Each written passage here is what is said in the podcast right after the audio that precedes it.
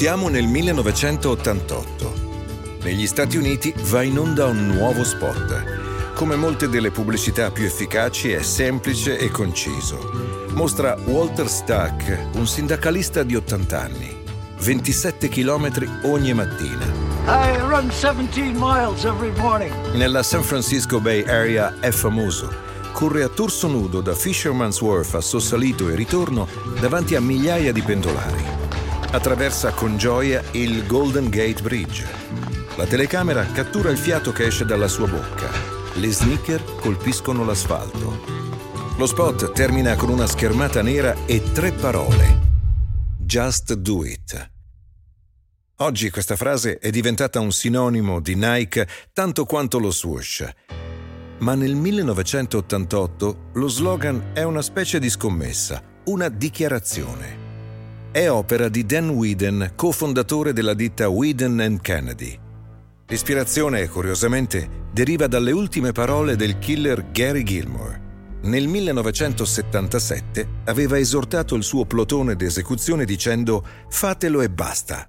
Whedon è un esperto di marketing. La fonte non è il massimo, ma gli spettatori non devono sapere da dove gli è venuta l'idea, no? Dovranno solamente rispondere al richiamo e lo faranno. Presto la frase «Just Do It» compare sui cartelloni pubblicitari, nelle riviste e in altri spot televisivi. Diventa il mantra per tutti coloro che cercano di spingersi oltre i propri limiti e realizzare grandi imprese. La pubblicità più famosa va in onda un paio d'anni dopo, nel novanta. Diversamente dallo spot di Walt Stack, non si concentra solo su un atleta. Al contrario, è una parata di celebrità, stelle sotto contratto con Nike. Michael Jordan in volo verso il canestro, Wayne Gretzky con la sua impeccabile chioma bionda, Bo Jackson che lancia la palla nell'atmosfera e Spike Lee, il regista, che solleva con adorazione le sue sneaker. Di nuovo lo spot si chiude con le parole Just Do It. Just do it. Just Do It. Una tripletta semplice, memorabile e incisiva che si imprime nel cervello e ricorda ai consumatori che con le scarpe giuste sono in grado di fare praticamente tutto. Nike, l'azienda produttrice di sneaker più famosa degli Stati Uniti, ha finalmente uno slogan degno del suo nome.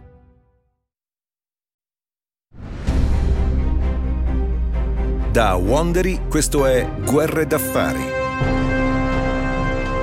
Io sono Gigio D'Ambrosio. Episodio cinque. Ripresa.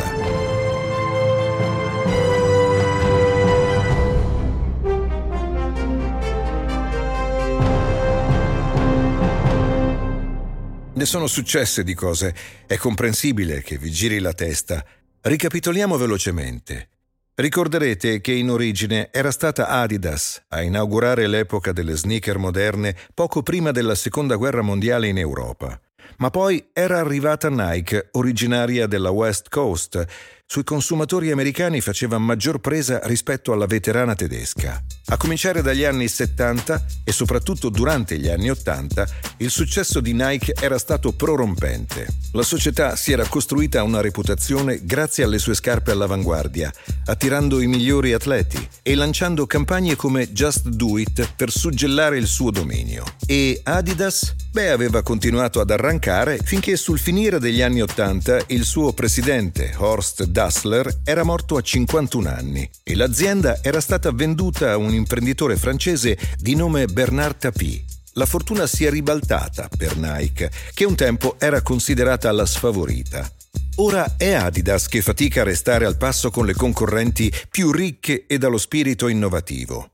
Ma non è ancora sconfitta. Nel precedente episodio abbiamo visto Adidas portare due ex dipendenti di Nike al suo quartier generale in Germania. Sotto la loro guida, la società aveva concentrato gli sforzi su capi d'abbigliamento sportivo robusti, funzionali e dallo stile classico. Ed è qui che avevamo lasciato Strasser e Moore. Siamo all'inizio del millenovecentonovantatré, cinque anni dopo il debutto della celebre campagna pubblicitaria di Nike, Just Do It. I due gestiscono ancora una società di consulenza di cui Adidas è il principale cliente. È in questo periodo che la compagnia passa nelle mani di un altro imprenditore francese, un uomo di nome Robert Louis Dreyfus. È il cugino dell'attrice Julia Louis Dreyfus e la sua specialità è salvare società in fallimento. Non ha l'aspetto del classico direttore. Ha i capelli scompigliati, è chiassoso, fumatore di sigari e giocatore d'azzardo per sua stessa ammissione. Il suo stile di vita ricorda quello di Rob Strasser. E in quest'ultimo, Louis Dreyfus non vede solo uno spirito affine, ma l'uomo che può aiutare Adidas a tornare competitiva negli Stati Uniti. Un tempo Phil Knight lo aveva definito il migliore della squadra. Nel febbraio del novantatré, Louis Dreyfus stringe un accordo con Strasser e Moore per acquisire la loro società di consulenza a Portland e costruire nell'area circostante il nuovo quartier generale di Adidas America. Nomina Strasser amministratore delegato e Moore direttore creativo. Alla nuova sede regna un clima di start-up. L'agglomerato di edifici che funge da casa madre di Adidas America non è paragonabile al grandioso quartier generale principale in Germania. Ci sono scatole impilate ovunque e campioni di scarpe su ogni superficie libera. Strasser, con i suoi centotrenta chili di peso e il suo amore per le camicie hawaiane, è una furia. Incita gli impiegati a fare di tutto per incutere timore alla concorrenza.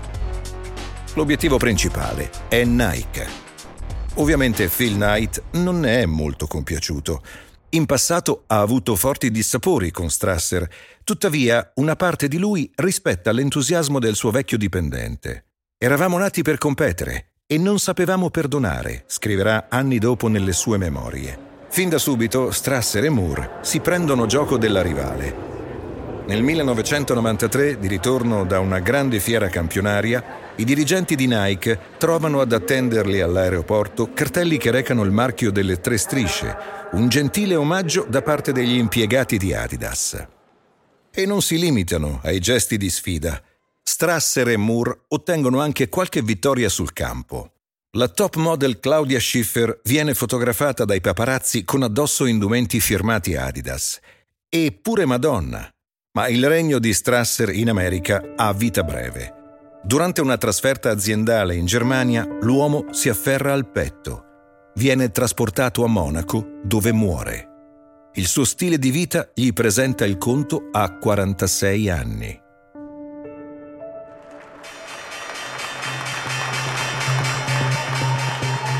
Adidas names Steve Wynn to head up its Adidas America. Adidas nomina Steve Wynn a capo di Adidas America. Steve Wynn, un avvocato di Portland, sostituisce Strasser, mentre Moore mantiene il posto di direttore creativo. La nuova squadra contribuisce alla creazione di una enorme struttura ricettiva per le Olimpiadi di Atlanta novantasei. A quell'evento molti atleti sponsorizzano Adidas e ben settanta di loro portano a casa una medaglia. Donovan Bailey, un velocista canadese, stabilisce un record mondiale.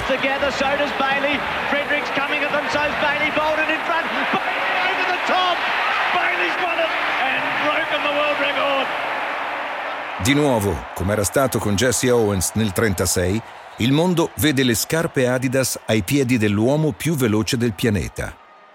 Le tre strisce sono ancora in considerevole svantaggio rispetto allo swoosh.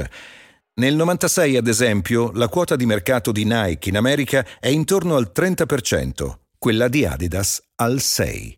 Ma rimane comunque un significativo aumento, se paragonato al quattro per cento di appena tre anni prima. Analisi ed esperti del settore hanno la netta sensazione che Adidas sia sulla strada giusta e che abbia trovato l'esatta formula del successo. Uno staff americano, capitanato da designer americani, per soddisfare i desideri dei consumatori americani. Ricordate il consiglio di Strasser e Moore di far rivivere i pezzi vintage di Adidas? Le gazelle e le samba vengono reintrodotte nel mercato statunitense e diventano un simbolo della scena grunge rock. Un'altra delle innovazioni di Rob Strasser, la linea incentrata sull'abbigliamento atletico funzionale chiamata Adidas Equipment, registra ottime vendite.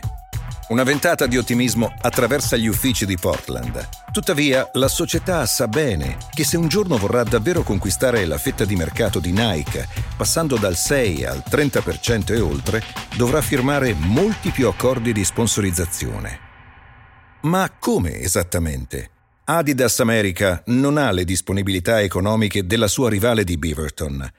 Con il poco denaro che riesce a raggranellare, contatta giovani promettenti del calibro di Kobe Bryant. Il giocatore era stato reclutato l'anno precedente, prima che debuttasse nell'N B A. Un'ottima mossa senza dubbio. Kobe sarà la più grande stella del basket dopo Michael Jordan. Però non è abbastanza. La compagnia decide quindi di aguzzare l'ingegno. Nel novantasette un uomo di nome Mike Wadsworth si reca alla sede di Adidas America. È un tipo alto e robusto, dalle spalle larghe, con i capelli argentati pettinati di lato e il volto marmoreo. Da giovane giocava a football a livello professionistico in Canada. Ora che ha più di cinquanta anni, lavora come direttore atletico a Notre Dame. È la patria di una delle più leggendarie squadre di football universitario, che ha orde di fan agguerriti. Il college è così importante che la rete televisiva N B C trasmette le sue partite a livello nazionale. Stringere accordi di sponsorizzazione è cruciale per le aziende di abbigliamento. Charlie, I might mention John Robinson, the head coach that accompanies his team on the field. Notre Dame got fifty-seven thousand seven hundred requests for tickets. Finora Notre Dame è stata affiliata a Nike, ma ad Adidas è giunta voce che la squadra sia in cerca di un contratto migliore. Robert Herb, capo del marketing di Adidas America, invita Wadsworth a visitare il magazzino della ditta alla periferia di Portland. I due uomini entrano. L'edificio non regge il confronto con l'appariscente sede centrale di Nike, così Herb ha deciso di farlo passare per qualcosa di diverso. Lo ha trasformato in un laboratorio altamente tecnologico. Ha preso in prestito alcuni camici bianchi e li ha fatti indossare al suo staff. E ha posizionato un tapirulan accanto a un pannello pieno di lucine luminose. Questo effetto speciale è il suo pezzo forte. E qui è dove testiamo i nostri prodotti, il top della linea. Impressionante! Prima che il direttore atletico di Notre Dame se ne vada, Herb gli mostra alcune fotografie. La riconosce? È la nostra divisa. Noterà che il logo di Nike, lo swoosh, è posizionato sulla parte anteriore. E dov'è la scritta Notre Dame? Sul retro. Esatto. Quale delle due ha più rilevanza? Notre Dame o Nike? Capisco che intende. Wadsworth sembra apprezzare. Presto la notizia è di dominio pubblico.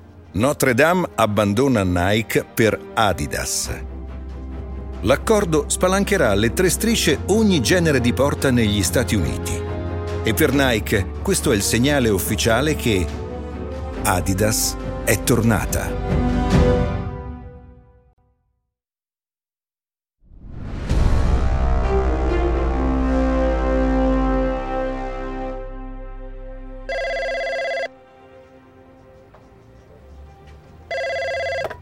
Robert Herb.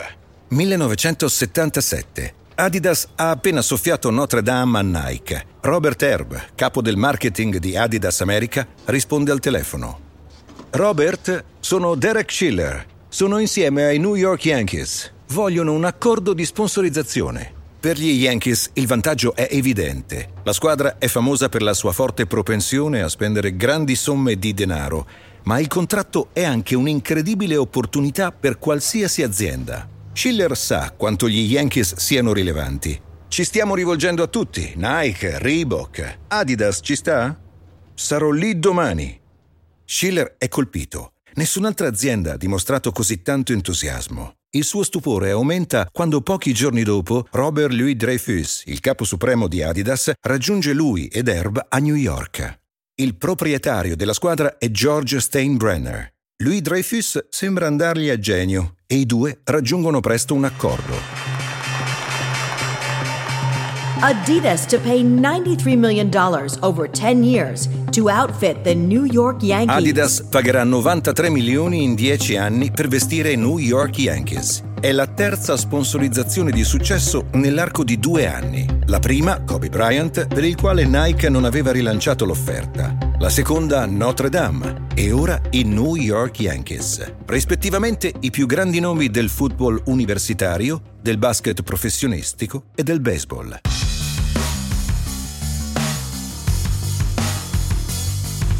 Gli effetti non tardano a farsi sentire. Nel novantuno, appena trasferita a Portland, Adidas America aveva rendite per duecentocinquantamila dollari. Entro la fine del novantasette raggiungono il miliardo e sei. Ma ad eccezione di Kobe Bryant c'è un mondo che elude Adidas. Vale a dire quello che è diventato la vetrina principale delle sneaker in America, i campi della National Basketball League. Ricorderete che negli anni settanta Adidas aveva dalla sua la maggior parte dei cestisti professionisti. Negli anni ottanta e novanta e nei primi duemila il vantaggio è stato annullato. Le Air Jordan e le sue decine di varianti sono le scarpe più desiderate del mondo. Non importa quali sneaker sforni Adidas, e alcune sono davvero ottime. Nulla riesce a scalfire la supremazia di Nike. E poi il colpo di grazia. Adidas perde Kobe. Non all'improvviso. Quando era una matricola, nonostante fosse ovviamente un buon giocatore, il suo talento era ancora inespresso. Non era certo ai livelli del primo anno di Jordan, era costato poco. All'inizio della sua nuova ascesa, Adidas ne aveva tratto continui vantaggi.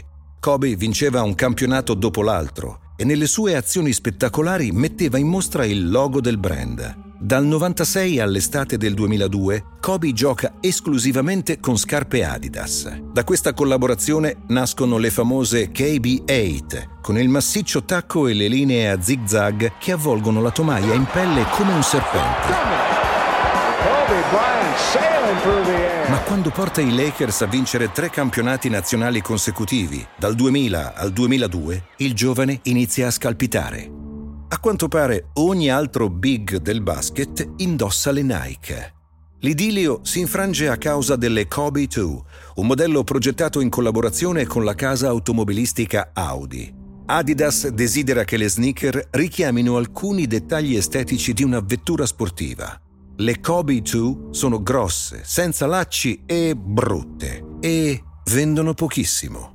Bryant ha chiuso con Adidas. Si vocifera che nel duemiladue il giocatore abbia addirittura pagato otto milioni di dollari di tasca propria pur di recedere dal contratto stipulato. L'anno dopo firma un accordo quinquennale da quaranta milioni di dollari con Nike. Tra Kobe e LeBron James, che recluta appena uscito dal liceo per novanta milioni di dollari, ora lo swoosh ha dalla sua quasi tutti i migliori giocatori dell'N B A. E sarà così per molti anni.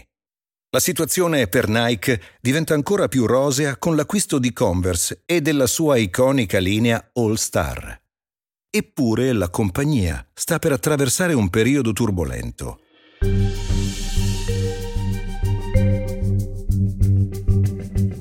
Fin dalla fondazione, Nike è stata sinonimo di Phil Knight.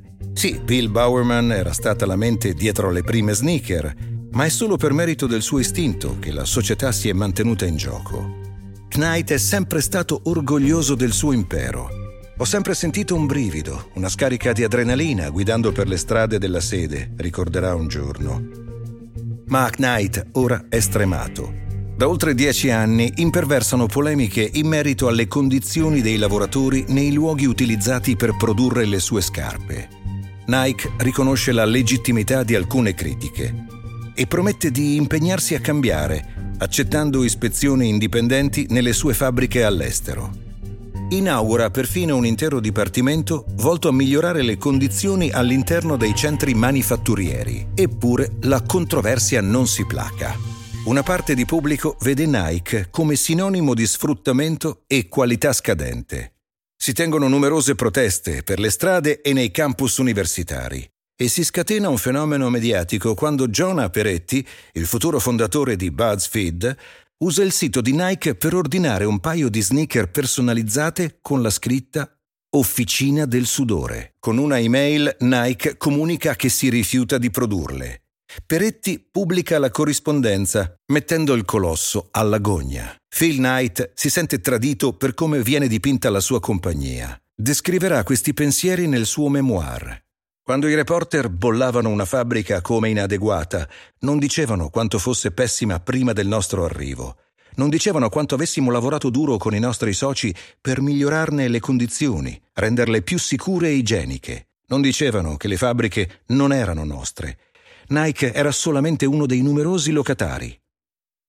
E poi una tragedia personale colpisce Phil Knight.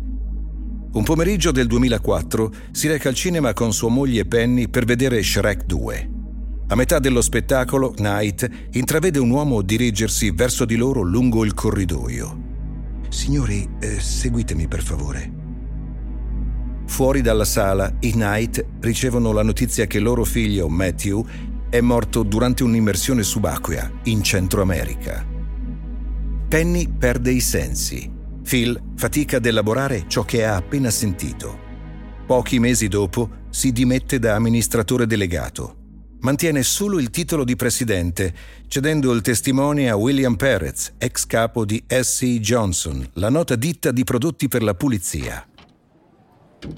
L'imprenditore, che non ha alcuna esperienza in merito all'abbigliamento sportivo, ha i giorni contati. Il nove gennaio del duemilasei, Knight entra nell'ufficio di Perez e i due prendono posto a un grande tavolo da riunione. Per diversi minuti chiacchierano del più e del meno. Poi Knight arriva al punto. «Così non funziona. È ora che lei se ne vada. Troveremo un altro direttore». Perez non intende mollare. «Posso appellarmi ai soci?» «Certo». Il consiglio d'amministrazione destituisce Perez. Più avanti, in una conferenza con gli investitori, Knight rivela l'identità del nuovo direttore generale, Mark Parker. Lavora per Nike fin dal lontano millenovecentosettantanove. Progetta scarpe negli uffici della filiale del New Hampshire.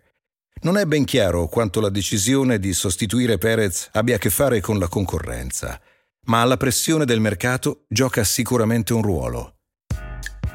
Knight viene a sapere che Adidas ha acquistato per un miliardo e trecentocinquanta milioni di dollari l'azienda di abbigliamento sportivo Salomon, che produce una linea da golf che fa concorrenza diretta a Nike. E poi, nel duemilacinque, Adidas fa una mossa che finirà per stravolgere il panorama delle sneaker. Spende tre miliardi e otto per comprare Reebok, la grande azienda di abbigliamento sportivo con sede a Boston. I profitti non tardano ad arrivare. La N B A ha un accordo con Reebok, fornitrice ufficiale di canottiere e calzoncini. Dopo l'acquisizione, Adidas ne ottiene i diritti e all'inizio della stagione duemilasei ogni giocatore scende in campo con le tre strisce. Ma sono le previsioni a lungo termine a spaventare Nike. Con l'acquisto di Reebok, Adidas ora possiede la seconda e la terza produttrice di sneaker più grande degli Stati Uniti. Assume migliaia di dipendenti e porta così il valore di mercato dell'azienda a undici miliardi e mezzo di dollari, a un soffio dai sedici miliardi di Nike. Dov'è finito tutto il vantaggio dello swoosh sulle tre strisce? All'improvviso Phil Knight si rende conto che la distanza si è ridotta e Adidas ha appena cominciato.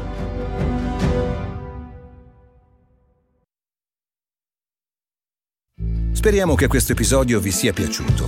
Una breve nota sulle conversazioni che avete appena ascoltato all'interno dell'episodio. Ovviamente non conosciamo le esatte parole pronunciate dai protagonisti all'epoca dei fatti, ma potete star certi che queste ricostruzioni sono il frutto delle nostre più scrupolose e attente ricerche. Questa serie è condotta in originale da David Brown, mentre la versione italiana è narrata da me, Gigio D'Ambrosio. La storia è stata scritta da Matthew Shahar, produttrice senior e redattrice Karen Lowe, design del suono Bay Area Sound, produttore esecutivo Marshall Leary, creato da Hernan Lopez per Wondery.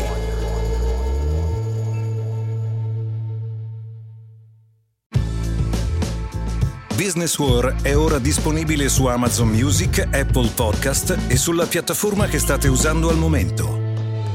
Cliccando o scorrendo sulla copertina di questo podcast troverete delle note sull'episodio.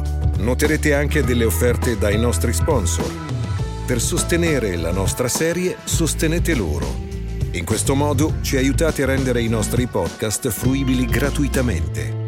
Se la serie è di vostro gradimento, invitate i vostri amici a seguirci. Le grandi storie si nascondono ovunque. Credete di averne trovata una? Inviate un suggerimento a idee chiocciola id punto wondery punto com o cliccate sul link in descrizione.